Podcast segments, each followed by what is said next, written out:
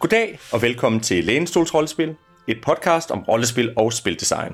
Vi kigger på nyt og gammelt rollespil og taler om de emner, vi synes er mest interessante. Og i dag taler vi om Forbidden Lands. Jeg hedder Elias Helfer, og med mig for at diskutere bogen er... Nis Bakkesen. Og Oliver Nøglebæk.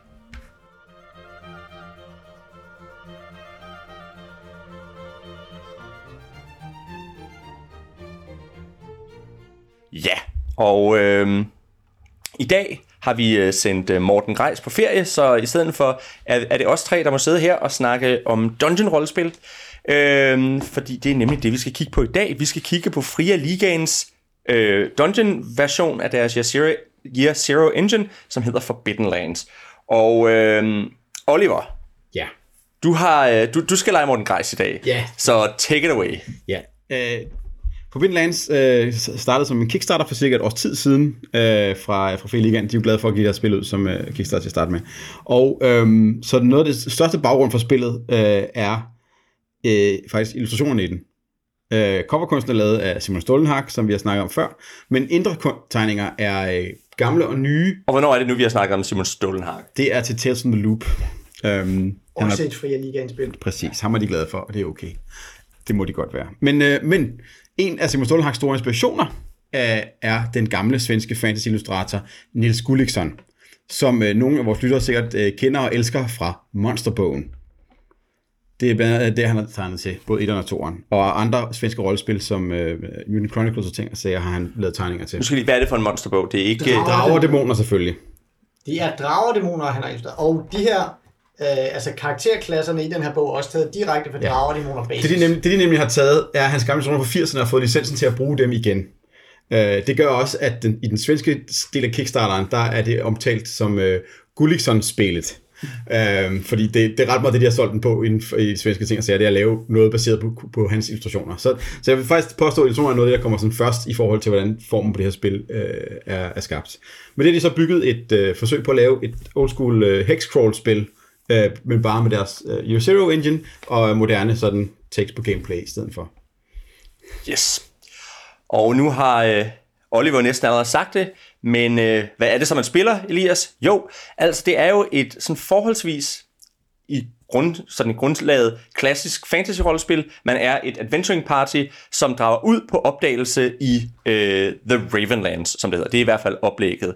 Og øh, grundfortællingen er, at i 300 år har blodtogen hersket over The Ravenlands, og blodtogen er sådan en, der slår folk ihjel, der bevæger sig uden for deres hjemby om natten. Og det vil sige, selvfølgelig har folk, de er ligesom blevet hjemme, og har ikke været ude og udforske verden. Og det vil sige, der er alle mulige forladte landsbyer og øh, tomme slotte og ting og sager rundt omkring.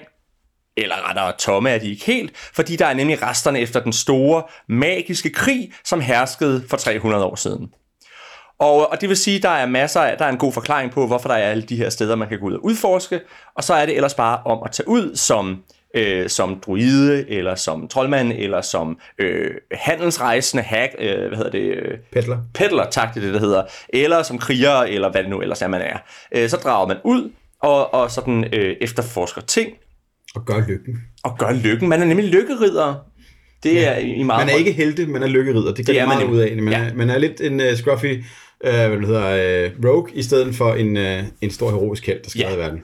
Og man kan sige, hvis man sådan skal... Altså det, det er selvfølgelig inspireret af Dungeons and Dragons, men det er inspireret af de første udgaver af Dungeons and Dragons, og ikke så den tredje, fjerde, femte udgave, som nok har lidt mere fokus på, at man er helte. Ikke? Altså hvor det her, der er man meget, man er meget lykkeridder, det er meget sådan Sword and Sorcery inspireret, øh, og det er, det er sådan meget moralsk sådan ambiguous på, på mange måder. Ikke?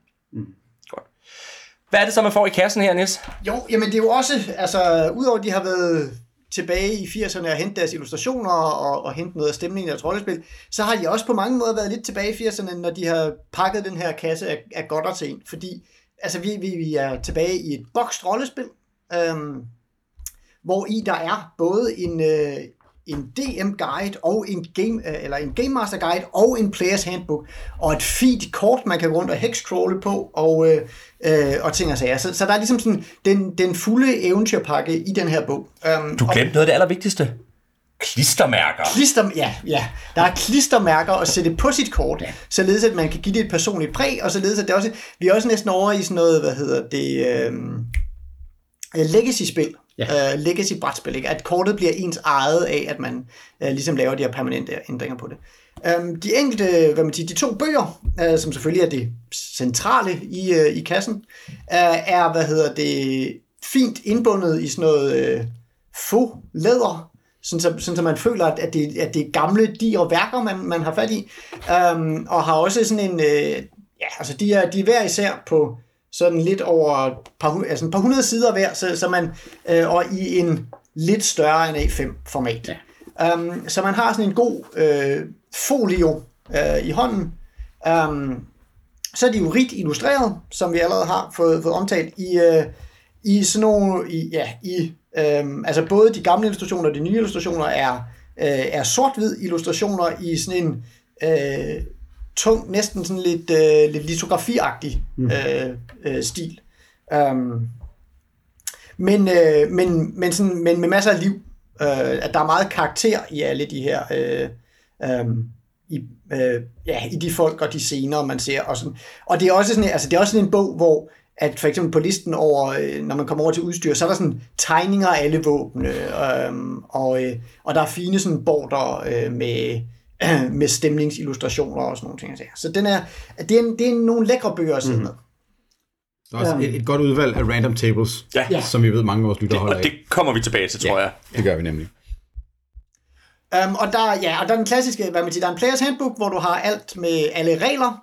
Uh, vi er ikke så old school, så reglerne ligger i det i Game Masters. Uh, men uh, der er ja, så regler og regler for player characters og evner, man kan få. Og så er der så en DM uh, guide, som jeg faktisk, fordi jeg, jeg primært har spillet det her spil, og ikke sådan selv har styret det så meget, så har jeg ikke kigget specielt meget i den.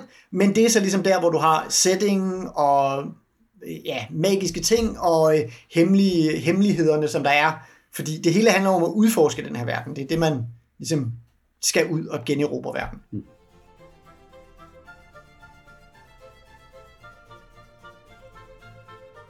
Nis, nu har vi jo snakket lidt om, hvad der er nede i kassen.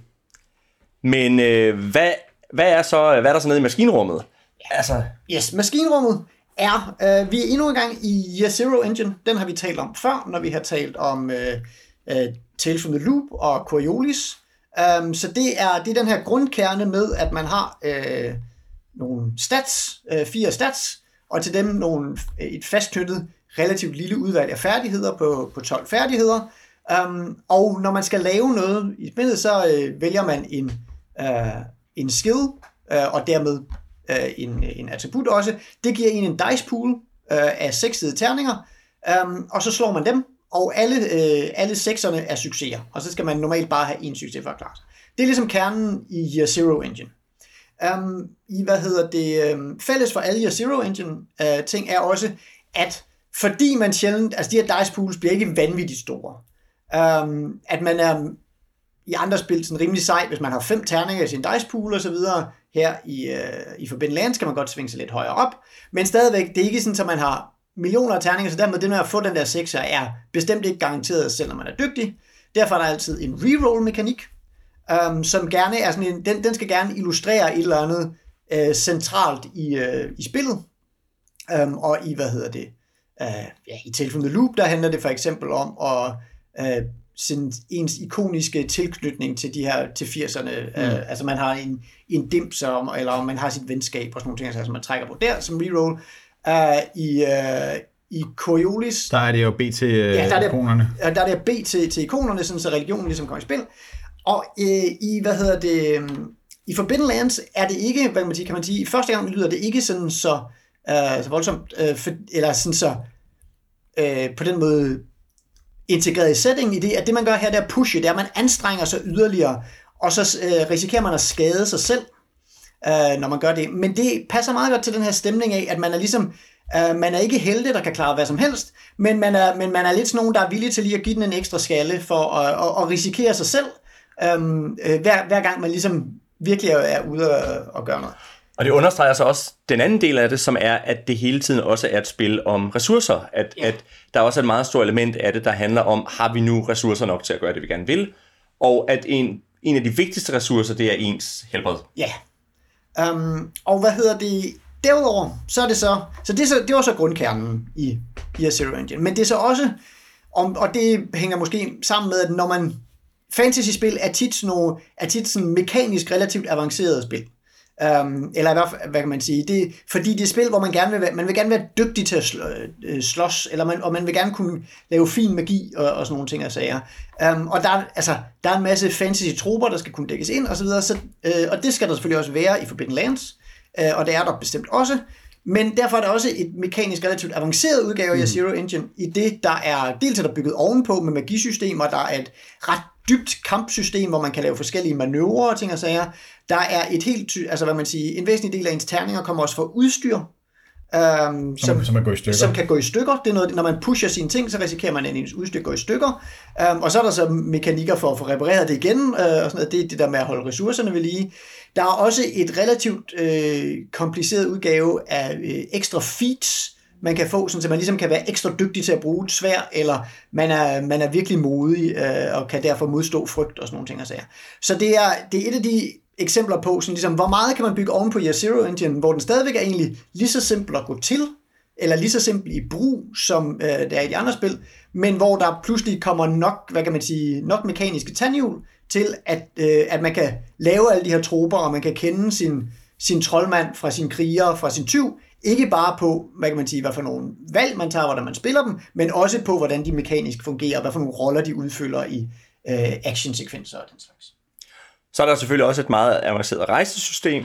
Det kommer vi tilbage til senere, men, øh, men og det er jo dybest set bare at rulle nogle færdigheder. Men det er der sådan nogle regler for, hvordan man gør det. Ja, altså det, det, det er der, hvor, hvad kan man sige, det er når, ja, som sagt, vi kommer tilbage til det senere, men det er der, hvor ressourcespillet kommer meget ind. At, øh, at man kan sige, øhm, fordi det netop er den her, er den her hexcrawler, så er de også formået at gøre, gøre det til en central del.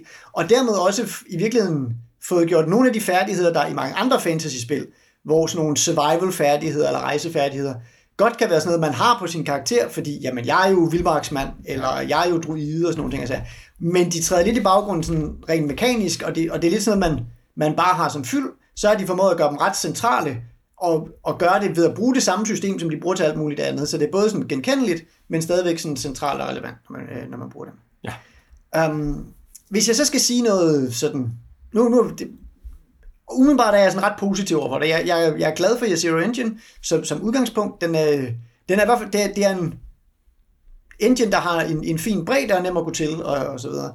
Men det her med, at man presser sig selv, øh, og dermed øh, hvad, tager skade og dræner sine egne, hvad man siger, virkelig, altså når man presser sig selv, så tager man skade, og skade det er illustreret ved, at man, de rammer ens stats, um, og det vil simpelthen sige, at de falder. Um, og når man løber, uh, hvad man siger, når de, når de, går i, alt, når de går i nul, så er, man, uh, så er man ude og broken og kommet rigtig til skade. Men selv før det er man ligesom blevet, uh, hvad man siger, bliver man jo dårligere og dårligere af at, uh, at blive ramt på de her ting. Det giver, uh, i, i det jeg har oplevet i spil, det er, i mange situationer, der er det sådan set fedt nok. Når, når det sådan er, når man er sådan normal adventuring ude og gøre eller andet, så er det sådan meget fint det der med, okay, vi skulle over den her, over den her kløft, jeg skulle virkelig strække mig for, for at klare den, så jeg landede lidt dårligt, og nu, nu humper jeg resten af vejen. Det er sådan en meget fin påmindelse om, okay, vi kan heller ikke blive ved med at presse den yderligere, vi skal snart finde ro og, og holde lejr og sådan noget, og, og der er det et spændende spil. Men en central ting i meget fantasy, og også i Forbidden Lands, er, at man slås. Det er, hvad kan man sige, og, og hvor i andre til, øh, øh, hvad man sige, i serious ting, der kan man måske også godt slås, men det vil være lidt sådan en ting, eller sådan action of last resort, og det vil være fair nok, at det var sådan en ting. Så altså i fantasy, det kan godt være, at man ikke er de store helte øh, i, i, i Forbindelse men man vil gerne ligesom kunne konfrontere de monster, man møder, og, og true nogle fjender, og være de her murder hobos, som man også tit er i fantasy. Um, og der er den her spiral af at tage skade, øhm, og, og så den kan godt være en, en hindring for det. Nogle gange giver den et, bliver det til et fint twist på fantasy, fordi man så netop ikke altid kæmper til døden, og man rent faktisk tager benene på nakken, og det føles som en, en fornuftig ting. Men andre gange kan det godt blive lidt sådan en hurdle, og specielt hvis man er sådan en, en klassiske rolle som en kriger, eller en tank, den der ligesom skal suge skade, så kan man godt komme lidt til at føle lidt, jamen det kan jeg godt, jeg kan godt have styrke nok til at suge det, men hvis jeg gør det, så kan jeg ikke selv gøre noget. Så er jeg ligesom blevet rent et et kødskjold, der står der og ligesom gør, at de andre kan komme igennem, men, men fordi det går direkte ud over min egen mulighed for at agere, så kan man godt blive lidt hæmmet af det. Ja. Og der er, også, der er også det med, at øh, man ligesom er nødt til at tage øh, de pushes for at få willpower points, Ja. som man bruger til at power sine seje evner for, for racer og klasser. Ja. Så man er også lidt nødt til at, at, at skubbe de der ting. Man er nødt til at skubbe de der ting, og ikke bare, og willpoweren får du også kun, når ting går galt, Ja, præcis. når man skubber dem. Du får dem ikke bare at skubbe, du skal ligesom skubbe og skade dig selv. Ja. Øhm, for at blive knæve nok til at gøre ting, du er professionelt. Der vil jeg så sige, at der hvor, nu, nu har vi alle sammen prøvet at spille det, øhm, og, og vi har oplevet, at magikere, de tørster efter willpower points, Ja. ja. men alle de andre får hurtigt bygget ja. en ressource op af, af dem, for de bruger dem ikke særlig meget i forhold til, hvor mange man hurtigt kan få. Til gengæld er det jo rigtigt, at, hvis, altså, at som kriger, hvis du gerne vil kunne ramme nogen, så er du nødt til at dræne af din styrke, men når du tager skade, så dræner du din, skyr, din styrke, og så er du dårlig til at slå på de andre. Og det går hurtigt rigtig galt. Og det, er- det, det er helt klart det svageste punkt, synes jeg, i systemet. Og, og jeg ved, jeg, jeg mener, det er, det er Morten, der faktisk der har snakket om, at simpelthen at doble den der styrkeressource op, så man har en udholdenhed og en helbred på ja. en eller anden måde. Ikke? Øh, og det tror jeg måske også godt, jeg kunne finde på at, at implementere, netop fordi, ellers går det simpelthen for stærkt. Og jeg, jeg pitchede en sådan lidt, hvad kan man sige, lidt simplere, eller, eller hvad kan man sige, lidt, lidt mindre voldsom model, hvor øh, også over for Morten, øh, som jeg, jeg var spiller hos Morten, øhm, men med at, hvad kan man sige, man har de her talenter, øhm, og at simpelthen have, have et talent, som var ekstra øh, hitpoints. Ja. Øhm, for, og, og det kan godt, det kan godt lyde voldsomt dyrt at bruge det, men det, men det føltes som en ting, der gav meget bang for the buck, at nå okay, men jeg har lige en, Men talent, en pool talenter, af, talenter er også ret billige at anskaffe i forhold til andre ting. Ja, ta- talent er ret billigt i forhold til, til ekstra terninger og alt muligt andet, og, øhm, og det er måske ikke lige det første, man tager, men derefter så var sådan et, en, en toughness-terning eller to, det ville være nok til lige at sukke og holde sig i kampen og, og, og slå tilbage. Så, så der er bestemt mulighed for at løse det. Det er bare, som grundkernen er, så ville man godt kunne komme ud for, at det i hvert fald var mere, var mere surt at være kriger, end man måske lige forventede. Ja. Og det er også selv, hvis man kommer fra det her med en drager dæmoner tilgang, som man jo godt kunne komme på grund af illustrationerne og sådan noget, hvor det også kan være meget farligt at komme i kamp, men hvor man i det mindste ikke bliver direkte ramt på sin evne til at agere, når man så skal.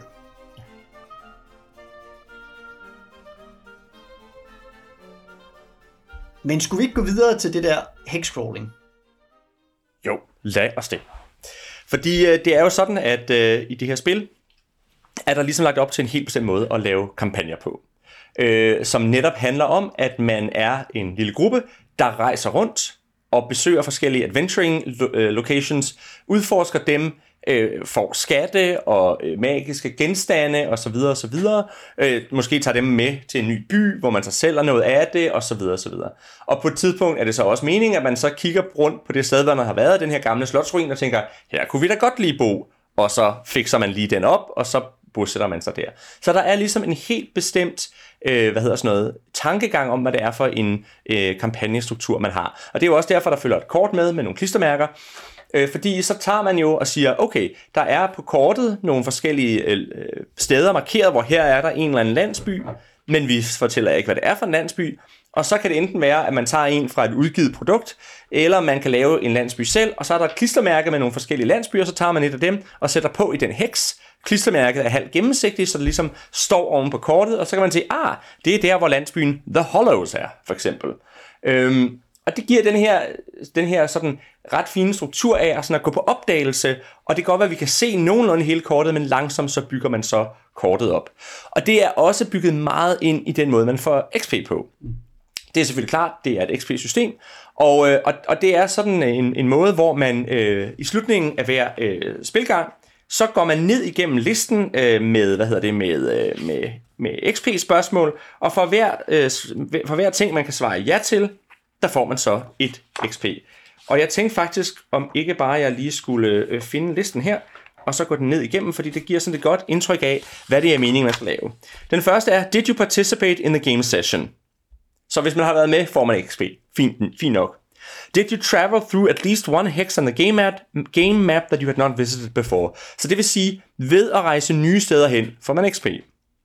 Did you discover a new adventuring site? Adventuring sites, det kan være dungeons, det kan være slotte, eller det kan være de her landsbyer. Så hvis man kommer til et nyt interessant sted, så får man XP for det. Did you defeat one or more monsters? Måden det er formuleret på er altså monstre, som er noget andet end bare fjender. Det er sådan nogle store, specielle monstre. Så ved at prøve at, øh, og, og slås imod et stort monster, kan man få XP.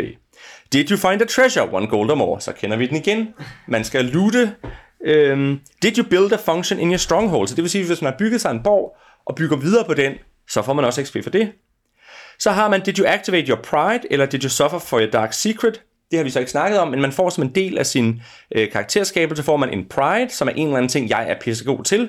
Og hvis jeg så øh, fejler et eller andet, hvor min pride øh, er relevant, så kan jeg slå en ekstra terning. Og hvis man gør det, får man også XP. Og så har man en dark secret, som er et eller andet, man ligesom prøver at skjule fra de andre. Og hvis det spil, slår, øh, spænder ben for en, så får man også XP for det. Did you risk your life for another player character? Og did you perform an extraordinary action of some kind? Så det vil sige, der er ligesom meget tydeligt lagt op til, hvad er det for nogle ting, vi gerne vil se i spil. Vi vil gerne se jer rejse, vi vil gerne se jer øh, døje med jeres øh, problemer, og vi vil gerne se jer ligesom øh, gøre exceptionelle og heroiske ting.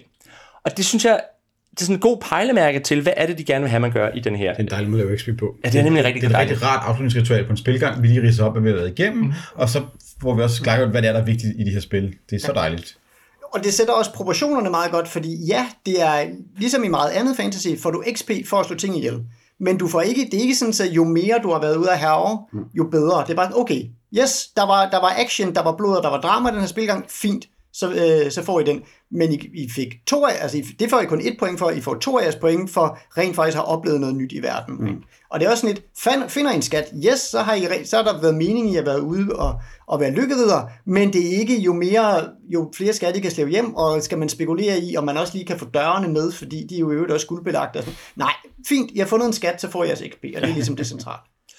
Så kan man sige, at der er nogle, der er nogle sådan lidt sære konsekvenser af det. For eksempel kan man sige, øh, vi havde på et tidspunkt en kamp med sådan en flok harpyer, og det var en, en episk kamp, og det var rigtig fint. Øh, det fik vi selvfølgelig XP for. Men så havde vi så en kamp, en anden spilgang imod øh, en bande orker, øh, og det var en stor og drabig kamp, men den gav i teorien ikke XP, fordi de var ikke monstre, de er humanoider.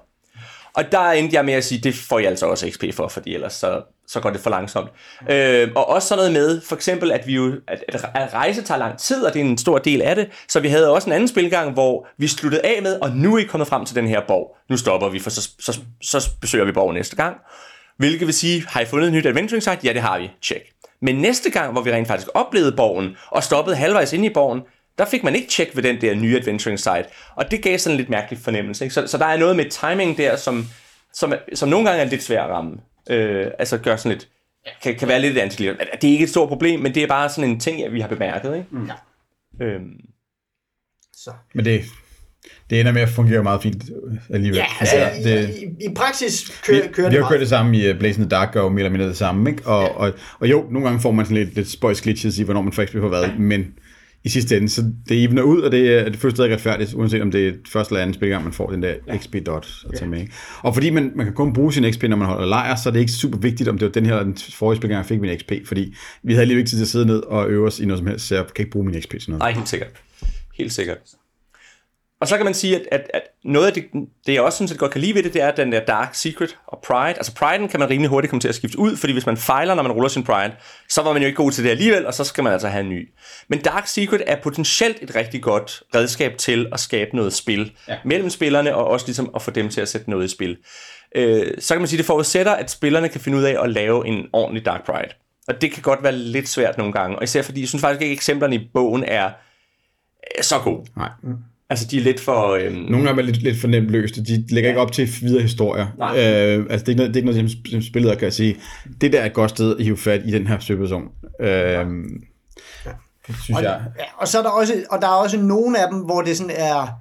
Fordi man jo netop er de her folk, der, øh, der flytter rundt og rundt, så kan man godt lidt nemt sådan komme til, og i virkeligheden komme til at løbe fra sin Dark Secret, ja. uden, at, uden at den egentlig er blevet et stort problem. Altså, hvor man ligesom selv skal have sørget for at ja. blive længe nok til, at den ligesom bliver en belastning, før man, øh, for at kunne få sit XP, eller for ligesom at sætte den i spil. Og det er også wordet lidt mærkeligt på den måde, at vi har en, som, som har en, en, en dark secret, som gør, at i virkeligheden er det typisk de andre spillere, der kommer til at lide for hans mm-hmm. dark secret. Og, og det er den dark secret, vi spiller på mest. Og, og øh, det, det handler om, grundlæggende handler det om, at han hader alle mennesker. Han er en goblin, der hader mennesker, og han bare gerne slå mennesker ihjel. Og det gør han så på alle mulige sneaky måder, som ligesom kommer de andre til last. Og hvor det er sådan lidt, jamen altså, bare fordi han ikke er blevet opdaget og tævet, kan han så ikke få XP for den. Hvor man kan sige, for, igen har vi gjort det til, hvis han, hvis han har været bragt i spil ja. på en betydende måde, så får han XP for den. Ikke? Fordi det der med, at man skal suffer for den, det begrænser også i nogen grad, hvornår den kan blive relevant. Og det, det, det bliver sådan lidt, også lidt et antiklimaks. Ja, du har godt nok spillet lidt på den, men... Der, der er så der, man skal kigge på ånden i formuleringen ja. mere end, ja. end ordene. Ikke? Fordi ånden er, har, har, har, har, der, har der været interessant spil ud af det her? Ikke? Har, ja. har folk spillet spil, som har indeholdt de ting, vi gerne vil have den til? Lige præcis. Øh, og det, men det skal man bare huske at gøre, for ja. ellers bliver det meget bogholderisk. Ja, præcis. Ja, præcis. Øhm, så... Ja. ja. Anyway, um, det der med at få øh, XP for sine øh, hemmeligheder, det er, jo, det er jo så egentlig, det ser man også netop, du nævner Blades in the Dark og sådan noget. ting. Altså, der er det også typisk, at man har sin, uh, sin Dark Secrets og sådan noget. ting. Altså, så det er jo ikke så usædvanligt. Men det der med fokuset på at rejse, ja. er jo faktisk netop en af de ting, der er usædvanligt her. Og det er, sådan, det er ikke fordi, der ikke er andre spil, hvor man rejser rundt og gør ting og sager. Men vi har lige det, snakket om Traveler for eksempel. Vi har lige snakket om Traveler, som også uh, på deres vis uh, gør noget ud af det. Men, uh, men det, jeg synes er spændende i Forbidden Lands, det er også, uh, som vi har været lidt inde på, eller snakket, nævnt, uh, foreshadowed, det var, at, uh, at de har fået mekaniseret det meget, ja. meget interessant. På den måde, at uh, når man rejser rundt fra, det, fra heks til heks, så skal man slå nogle rejsechecks. Der, der, og der er ligesom nogle ansvarsområder i det her, når man rejser. Der er en, der ligesom, man skal finde vej, så det er der nogen, der skal lave et tjek for. Man skal holde øje med, om der er andre, der angriber, så det er der en eller flere, der også har ansvar øh, for. Øhm, og så øh, og dem, der så ikke har andre ansvar, de, har så, de kan så måske få tid til nogle andre opgaver undervejs. Øh, Men det er, det er jo mere om aftenen, man slår lejr. Ja. Og, og det, jo, det er også mere om, det er ja. endnu mere om aftenen, at, øh, at der kan være noget der, fordi også når man så endelig slår lejr, så er der nogen, der skal bygge lejren, der er nogen, der skal holde øje, der er nogen, der skal holde vagt undervejs osv., og der specielt kan man få, kan man få tid til andre ting. Mm. Det kan være, at man skal komme sig over noget af alt det her skade og stress. Eller nogen tager ud for at jage for at få noget mad. Ja. Eller sanke. Eller fiske. Eller, eller fiske, ja. Eller få repareret alle de her ting, der er gået i stykker. mm. um, og sådan noget. Så, så der er ligesom, der er en masse liv og mekanik omkring det her med at få hverdagen til at, at holde. Og der er også hele tiden, øh, det der med netop, skal man ud og fiske, det er sådan lidt, jamen har vi, har vi mad og ressourcer? Og i stedet for, at det er sådan noget slemt bogholderi med, okay, jeg har 17 rations, når jeg spist en, så har jeg 16 rations osv., så har man terninger, der bestemmer, hvad hedder det, om man har mad og vand. Um, og, så, og man ruller simpelthen et tjek, når man konsumerer det der, og hvis man slu, uh, ruller et eller, to. et eller to på sin terning, så bliver terningen en grad mindre, um, indtil man til sidst uh, har haft en D6, D6 som, uh, som så bliver brugt op, og så har man ikke mere der. Mm. Så, så man starter med en D12, og så bevæger man sig ned til en 8 og en 6, og så man... Ja, det er alt for meget, man har jo. Ja, ja. man starter ikke nødvendigvis med en D12. Men hvis man har købt godt ind, man kan maksimalt løbe rundt med en D12 ja. af en ressource. Ja. Um, og det giver det her fine spil med, at på den ene side, skal man ikke holde hus med det hele tiden.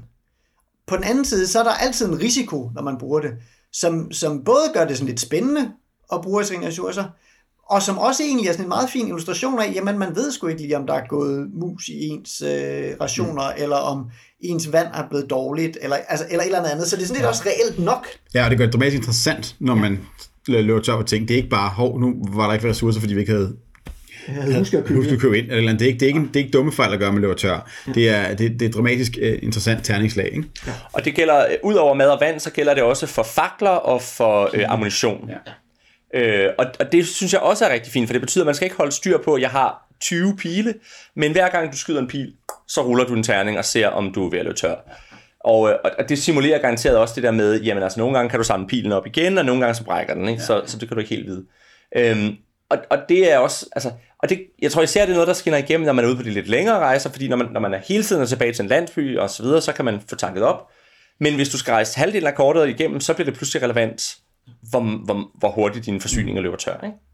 Og det er også, det, det er den ene ting, men også sådan selv på, ja, i hvert fald mellemlange rejser, er det også noget, hvor det pludselig kan blive, fordi normalt, man falder ind i en rutine for noget, ud okay, du er god til at holde, at lave, gå på udkig, du er god til at finde vej osv., så, så det er ligesom de ansvar, I har. Øhm, og så klarer man det, og, og det bliver sådan lidt sådan en hverdag. Men fordi det er mekaniseret, så siger man ikke bare, okay, så kommer I hen til det nye sted. Nej. Man, man, man tager lige tjekkene for at se, hvad, hvad der sker. Og fordi man har den hverdag, så bliver det så også pludselig spændende, når ham, der var god til at holde udkig, han havde presset sig selv helt vildt meget i den kamp, man lige har løbet fra. Så derfor er han eller er, er den karakter ikke længere god til at holde udkig. Nu er det pludselig nogle andres ansvar, og man har ikke den karakter, når der skal holdes vagt ved lejen, fordi han skal dele med bare have lov til at sove nu, og sådan nogle ting. Altså. Og, så, og, og fordi man har en referenceramme for, hvad hverdagen er, så bliver det, så bliver det ikke bare sådan kunstigt drama, som nogen har stillet op, men det bliver sådan reelle beslutninger, som man kan finde ud af og, og resonere mm. over. Og, og så kan man sige, at det der med, at der er et reelt spil under rejsen, det gør det også pludselig mere interessant med, med random encounters. Og der er i, i spillederbogen en af de mest interessante øh, random encounter-tabeller, jeg nogensinde har set. De, det er meget få af dem, der er rent sådan, nu skal I slås mod... Og Wild Monster appears, ja. Ja, lige præcis. Det er ikke Wandering Monsters. Nej. Eller, det, det, kan du godt møde. Der er en af dem, der er en drage, der flyver hen over himlen, men så er det en drage, flyver hen over himlen. Hvad gør I ved det? Men, men det er også sådan noget med, for eksempel, så er der en, en version, hvor der kommer en gruppe orker gående, med en ork bundet til en pæl imellem sig hvad gør I ved dem? Altså, der, det er et møde, der er lagt op til ja. mere, end det er en, en kamp. Det, så, så, øh, og, og der er så også lagt op til, jamen, hvad, nu, hvad så, hvis jeg ruller det samme igen? Ja, måske er det nogle andre orker med en, men det kan også godt være, at det er faktisk... Det er de samme orker igen. Det er de samme orker igen. Nu uden deres øh, pæleork. Eller også er det pæleorken, der er slået væk igen. Ja. Eller at, at der er lagt op til, at hvis man ruller det samme igen på det her random encounter tabel, så er det op til spillederen at videreudvikle på det, der sker. Og det synes jeg er rigtig fint, for det betyder, at man hurtigt kan få nogle, sådan nogle, nogle, nogle tilfældigt opståede historier bygget ind i sit spil. Øhm, og det er et sted, hvor der er, hvor, hvor der er et rigtig god, en rigtig god sådan maskine til at få The, the Ravenlands til at være levende. Ja. Plus at det er, også, det er også med til at sætte den her stemning af, at ja ja, vi er, vi er ude, og vi, vi rejser i dage fra Landby Dansk, men det er sgu stadigvæk, vi er rimelig lokale stadigvæk.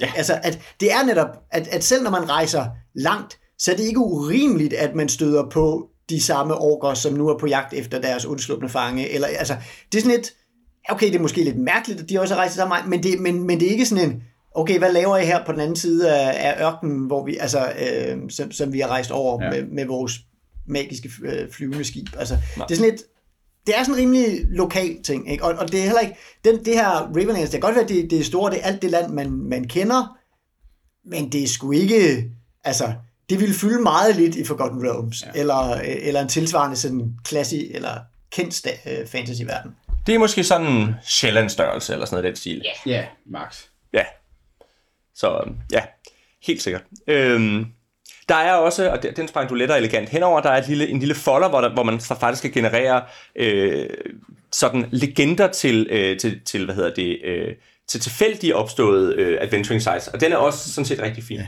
det, den, den er jeg rigtig glad Der er også uh, random character generation i ja, den, ja. så du ruller en... Uh... Og der er selvfølgelig nogen, der har lavet en hjemmeside, der gør det for dig, og den er rigtig rar. Den er dejlig, det skal jeg lægge på. Men det bringer os videre til, jeg tror, den, måske den sidste ting med kampagnen, vi skal snakke om, og det er, at der er meget fokus på legender. Og det kan jeg faktisk rigtig godt lide, fordi det betyder, at en del af, en del af elementet er, at folk har lore skills, Altså, når man ruller en lore skill, så kan man huske en eller anden legende. Det er ikke sandheden af noget, du husker, men du husker, hvad er det, folk går og fortæller. Og så er der en helt spand øh, legender, man kan udlevere til sine spillere, og, øh, og så ved de noget om et sted. Og det er faktisk også en af de måder, de, de siger, man kan ligesom introducere en, nogle, nogle steder, hvor man kan tage hen. I er i den her by, hvor skal I hen nu? I kan enten tage herhen, her har I legenden om det, eller I kan tage herhen, her har I legenden ja. om det. Så kan I dan få et indtryk af, hvad det er, der sker det her sted, og så kan I vælge, hvor I, hvor I vil rejse hen. Og også, når der er magiske items, så får I også legenden om det magiske item. Eller, altså der er legender om alle mulige ja. ting, og det gør, at man får fornemmelsen af det her sted, der har en historie, og hvor der er ligesom, det er sådan nogle små ting, der hurtigt antyder, hvad foregår der i det her sted. Og det er, det er ret fint.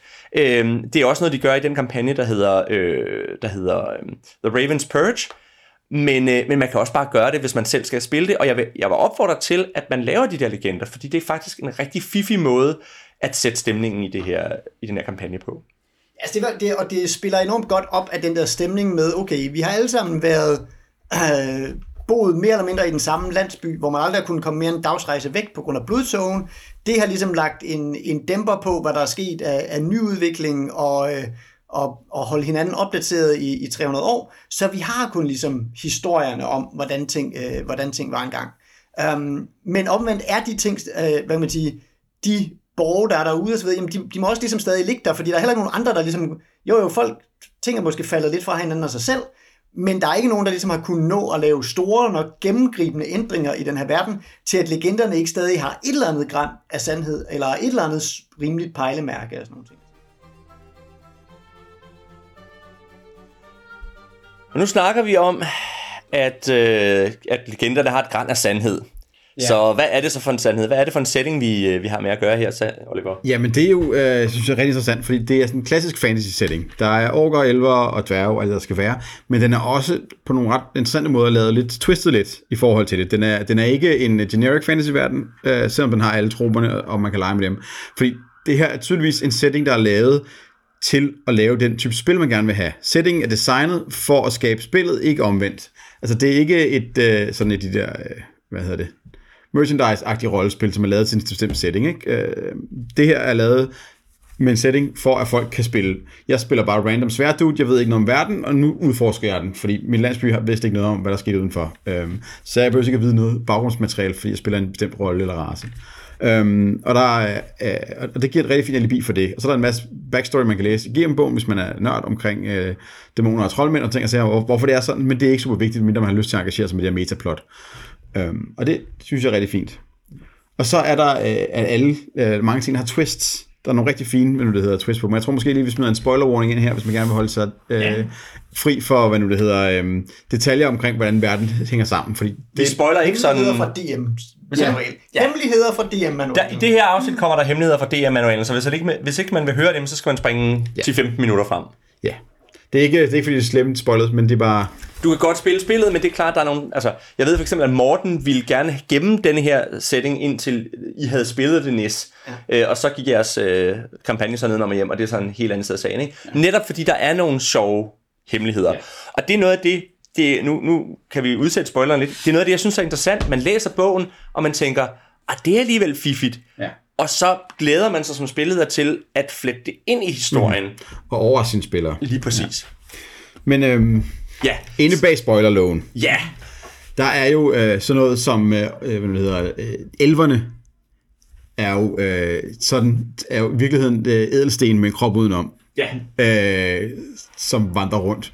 Ja. Og hvis man slår en elver ihjel, så, og, og ikke smadrer hans øh, edelsten, så kan han godt finde på at gro tilbage igen, hvis, man, hvis han kommer tilbage til sit elverland. Ja. Øhm, så er der en masse ting, man kan hive ud af det og lave historier ud fra. Ikke? Og, og, øhm, og så har den her... Øh, øh, hvad hedder, så er der, hvad hedder, Halflings og Gobliner, ja. som virkelig er samme race, øh, men bare nat- og dag-udgaven af den, sådan, eller ikke, ikke sådan bare men at at en, en, en harfling-mor føder både harflings og gobliner, og så bytter man lige over, øh, når, man, når, når man får en, en den forkerte slags, så man ikke skal blande de to raser øh, for meget. Og, og det giver den her fede stemning af, at harflings, det går alle sammen og er sådan lidt pæne og småborgerlige, men skjuler den store hemmelighed. Ja, de er ekstra småborgerlige for virkelig at sørge for, at ingen tror, at de har noget med de gobliner at gøre. Nu hygger vi os. Ja, ja. vi er hyggelige. Ja. ja. Og hvorimod goblinerne er mere sådan, ja, de der harflings, de ja, Ja, ja, helt sikkert. Altså, det har vi ikke noget med at gøre med, de er så pinlige. Ja, de er nemlig så pinlige. Ja. Lige præcis. Max pinlige. Mm. Øhm, altså, og sådan er det sådan er det flere forskellige mm. steder. Der er også lagt op til, at dværgene og elverne har sådan en venlig konflikt, eller venlig og venlig, men de har sådan en, en konflikt, som handler om, at dværgene mener jo, at det er deres øh, opgave at bygge jorden så stor, at den er op til gudens smedje oppe i himlen, det vil sige solen, og elverne mener, at dværgene er der, og så er det for øvrigt elvernes opgave at pynte jorden, og ligesom at, at, at sørge for, at der ikke er for meget erosion undervejs ved at putte planter på. Og elverne mener, at dværgene er der for at bygge en jord, som de så kan putte planter på. Så det, det, det, det argumenterer de så lidt omkring. Ja. Der er også, og det er noget jeg synes, der er det rigtig fede ved det, der er en religiøs konflikt, som ligger til grund for rigtig meget i det, som handler om, at der er flere forskellige religioner, som menneskene følger. Og den store hemmelighed er, at alle religionerne er den samme. Eller rettere, er baseret på den samme myte. Ja. Det, der er en myte om en, en ravn, der fløj øh, over vandene øh, og ledte menneskene fra, øh, fra øst til vest med en orm i kløerne. Og så er spørgsmålet, er det i virkeligheden ravnen eller ormen, der er den store religiøse øh, øh, ånd, vi skal følge? Eller er det fordi, at øh, ravnen og ormen var lavet henholdsvis øh, jern og træ, og det er faktisk de elementer, som er det, er det, er det hellige her, vi skal arbejde med? Og så kan man komme op og skændes og slås rigtig meget. Som, øh, om små ting. Ja, så meget sådan, at den ene, den, den mest dominerende kult, øh, prøver at slå alle øh, medlemmer af en anden kult ihjel, og så er der en variant af den kult, som mener, at alle mennesker er nogle forfærdelige syndere og skal slås ihjel, og sådan er der så mange, så mange spændende ting. Ikke? Ja, alle, alle sammen har en eller anden øh, nederen minoritet eller majoritet, øh, som, som man ikke har lyst til at rende på, og som er rigtig træls for alle. Så er der så en del af den fortælling, at øh, da ravnen kom frem til elverne og dværgenes land, så endte de med at dele landet, så menneskene fik en del, og elverne og dværgene fik en anden del. Og som kompensation til dværgene og elverne, så fik de så nogle tjenere. De fik ja. nogle huselver, eller rettere, de fik orkerne. Og det vil sige, der er også sådan bygget ind i historien, at orkerne er, øh, er en gammel slaverace, som nu er blevet, som nu er, ligesom har vundet deres fridom, frihed, eller har kæmpet sig De fri. blev forladt af deres øh, Ja. herre. De blev forladt af deres herre. Og det vil sige, at de for det første de er meget fortørn, eller de er, meget, de er, meget, de er vrede på deres gamle herre, fordi de er blevet behandlet rigtig dårligt. Samtidig med, at de prøver at finde ud af, hvem er vi egentlig, når vi ikke er øh, under tøflen. Ja, de prøver at bygge deres egen kultur, men de har stadigvæk en masse slavetræk, øh, for, øh, kulturelementer fra dengang de var slaver, som de sådan prøver at, at forholde sig til flere gange øh, undervejs. Ja. Og så de forskellige klaner og orker har taget hver deres sådan take på det, afhængig af hvem der ligesom er stærk nok til at definere, hvad vi skal lave som klub. Ja. Og der kan man sige, det taler jo ind i, der, der kører sådan en diskussion for tiden med, at, at orker i sådan D&D og også i Tolkien er en meget ubehagelig sådan Racistisk stereotype, ikke? Ja, lige præcis. Ja. Og hvor det her faktisk i tale sætter den uden at være sådan total, øh, nu skal vi være meget frelste og woke, men det er en måde at i hvert fald forsøge på at lave nogle orker, som kommer udenom den og faktisk bliver interessante at, at spille udenom den Ja. Stereotype. Ikke? Og jeg synes faktisk, det lykkedes dem ret fint. Ja, jeg synes, jeg synes de, den, den giver en, et, et, en spændvidde, hvor man selv kan vælge at inkludere hele den der slaverace-ting, og, og at, at de slavegjorde det. Om man vil have det som en, en, en tematik, man har lyst til at udforske, eller om man vil have det i baggrunden, og så ellers have nogle øh, overløb rundt og vrede, i, øh, man ja. kan slå på.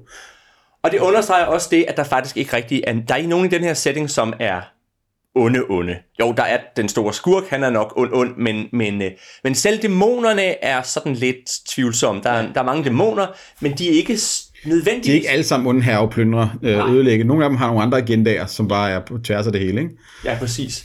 Øh, og der er især der er en dæmon, som er, det er, lidt, us, det er lidt uvist, hvad den dæmon gerne vil. Og, og Det er lidt trickster-agtigt. Ja, trickster Og der er også, der er også nogle andre dæmoner, øhm, som, som i virkeligheden ikke rigtig forstår, hvad det er, de laver. De, de går bare rundt og slår folk ihjel af, af vandvarer i virkeligheden. Mm. Øhm, og, og, og, det, øh, og på den måde er det ret interessant, at det er en meget, det er meget sådan en, en meget grå øh, verden, hvor der ikke er sådan nogen, der er meget gode og nogen, der er meget onde, men alle er meget menneskelige, mm. synes jeg. Jo, og alle er, er også sådan lidt, altså netop fordi det er den her verden, hvor der har været den her, alle, alle har været trængt op i en krog af den her blodtog. Ja. Ikke? Eller altså, den har ligesom ramt øh, alle ret meget lige, så alle har sådan lidt et eller andet, de, okay, nu skal de ud og genvinde noget, og det kommer der selvfølgelig konflikter ud af. øhm, og, og man er ikke sådan ligesom vant til at snakke med hinanden eller møde fremmede, så det kommer der mistænk, øh, mistænksomhed og mistænkeliggørelse ud af osv.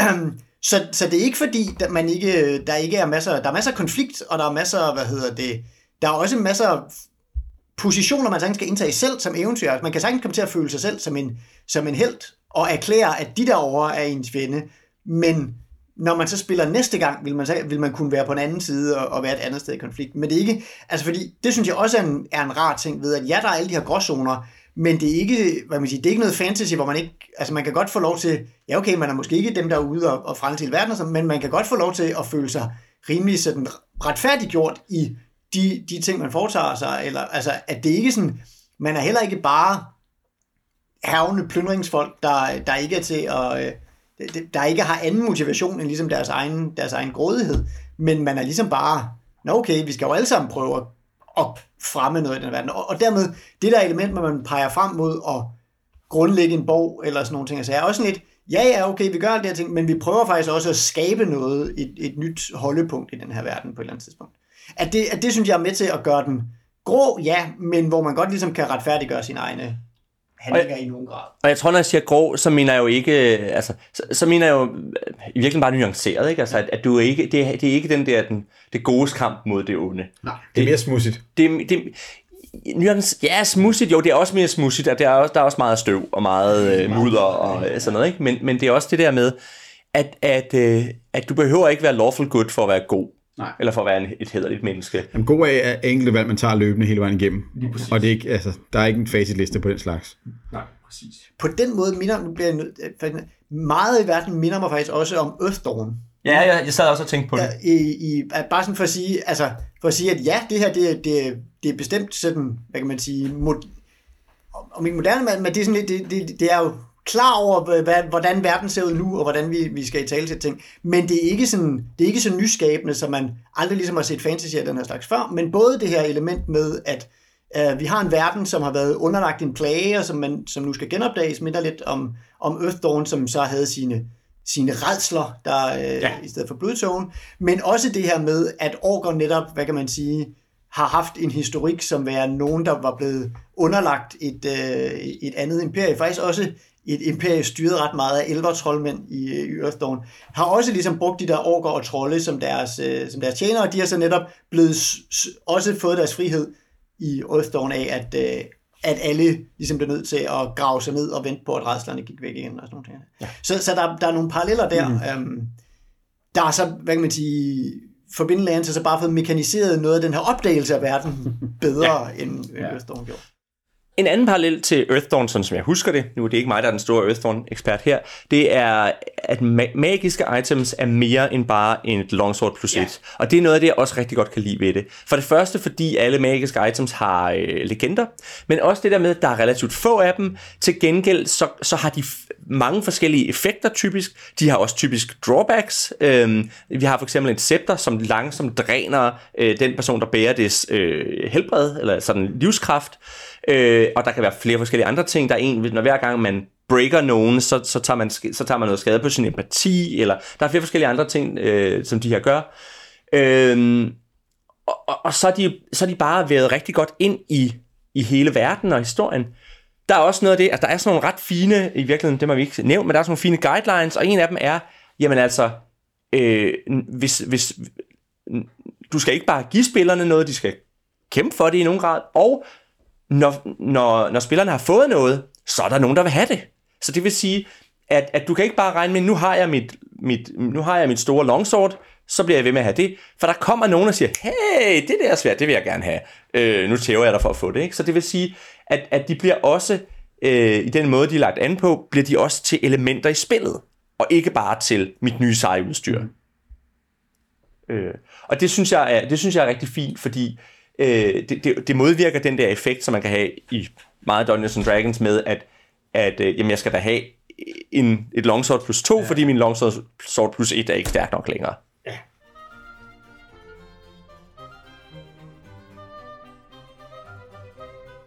Ja, nu har vi snakket lidt om, øh, vi har snakket en del om, om øh, Forbidden Lands her, vi har været omkring hvad, hvad de gør ved reglerne fra ja, Zero Engine. Vi har snakket lidt om, hvad det er for en, en kampagnestil, der er. Og så har vi snakket lidt om den her lidt sælsomme setting, der er.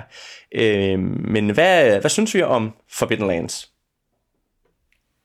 Jamen altså, jeg synes øh, helt generelt, at det er, det er et godt og solidt øh, fantasy-system. Øhm, og, altså, så det er, det er spændende at, at, at gå til som, som fantasy-system i sig selv. Det er sjovt, hvis man godt kan lide, lide Zero Engine og se, hvor man ligesom kan vride den engine til.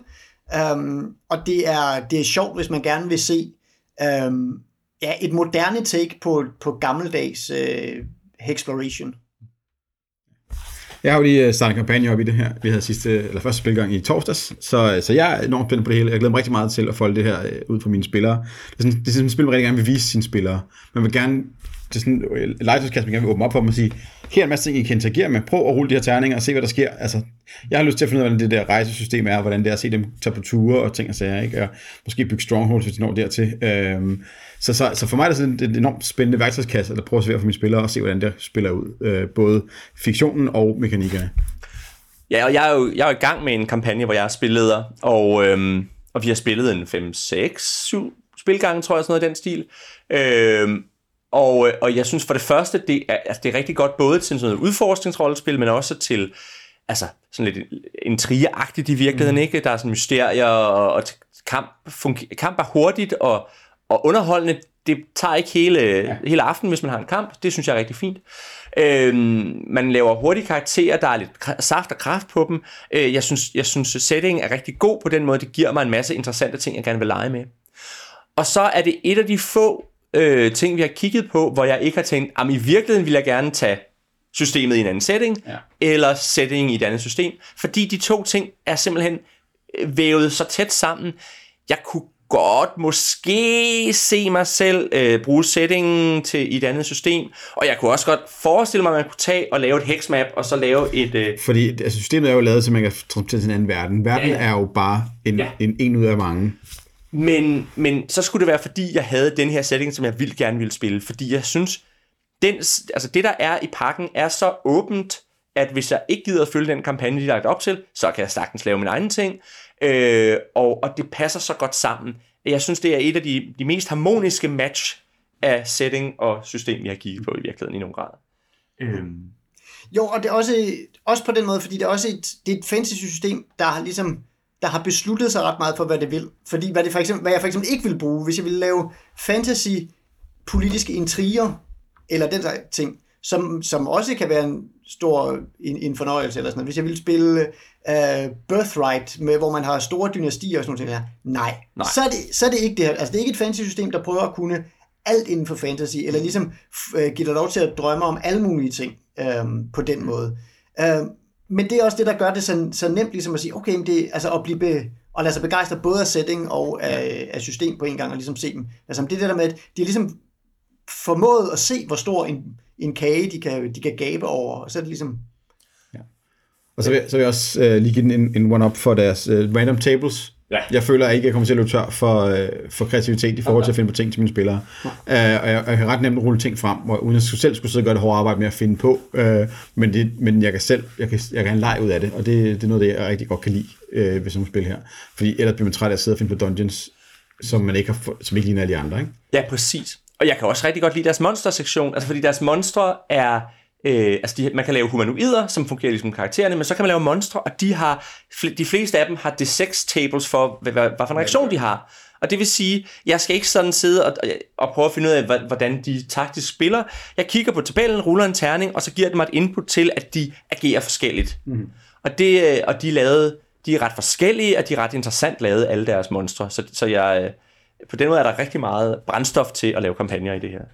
Jo, og de er også alle sammen lavet efter sådan en meget fin model, der hedder, at når du møder der monster i en kamp, så, skal, så har den ligesom en gimmick, som er den, der ligesom der, der gør det her monster specielt, men så er der ikke så meget mere end det. det så, så det bliver ikke den her lange uh, taktiske...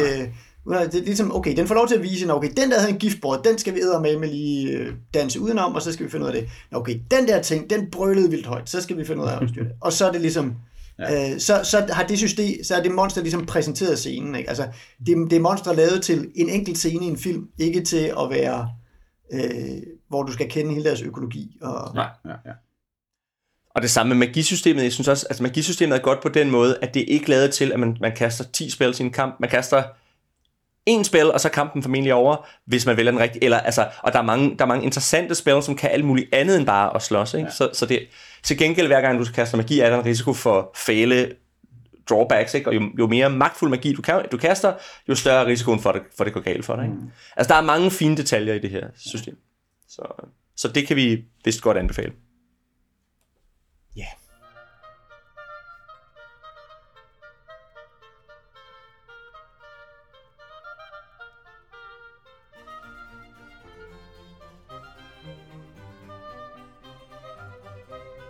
Det var alt for den her gang. Hvis du vil kommentere på dagens afsnit, eller du bare gerne vil sige hej til os, så kan du finde os på lænestolsrollespil.dk.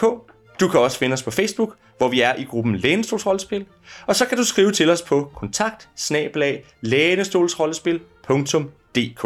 Vi er Nis Bakkesen, Oliver Nøglebæk og Elias Helfer.